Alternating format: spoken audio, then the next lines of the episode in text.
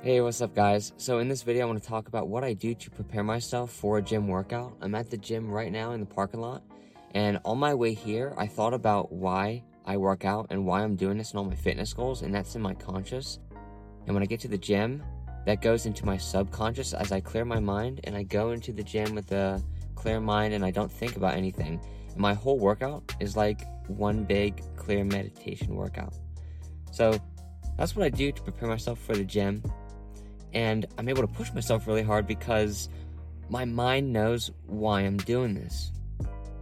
And therefore, I push myself really hard then, and I don't really need to think about it because I thought about it at home, I think about it time to time, but I thought about it on my way to the gym. Now, sometimes I don't think about it on my way to the gym, and I just have clear mind meditation the whole way through. So, pick and choose which one you want, you can alternate. Give this a try, guys. If you have trouble pushing yourself as hard as you can, I really do think that this will help you guys out. So good luck, guys, and let me know if you have any questions.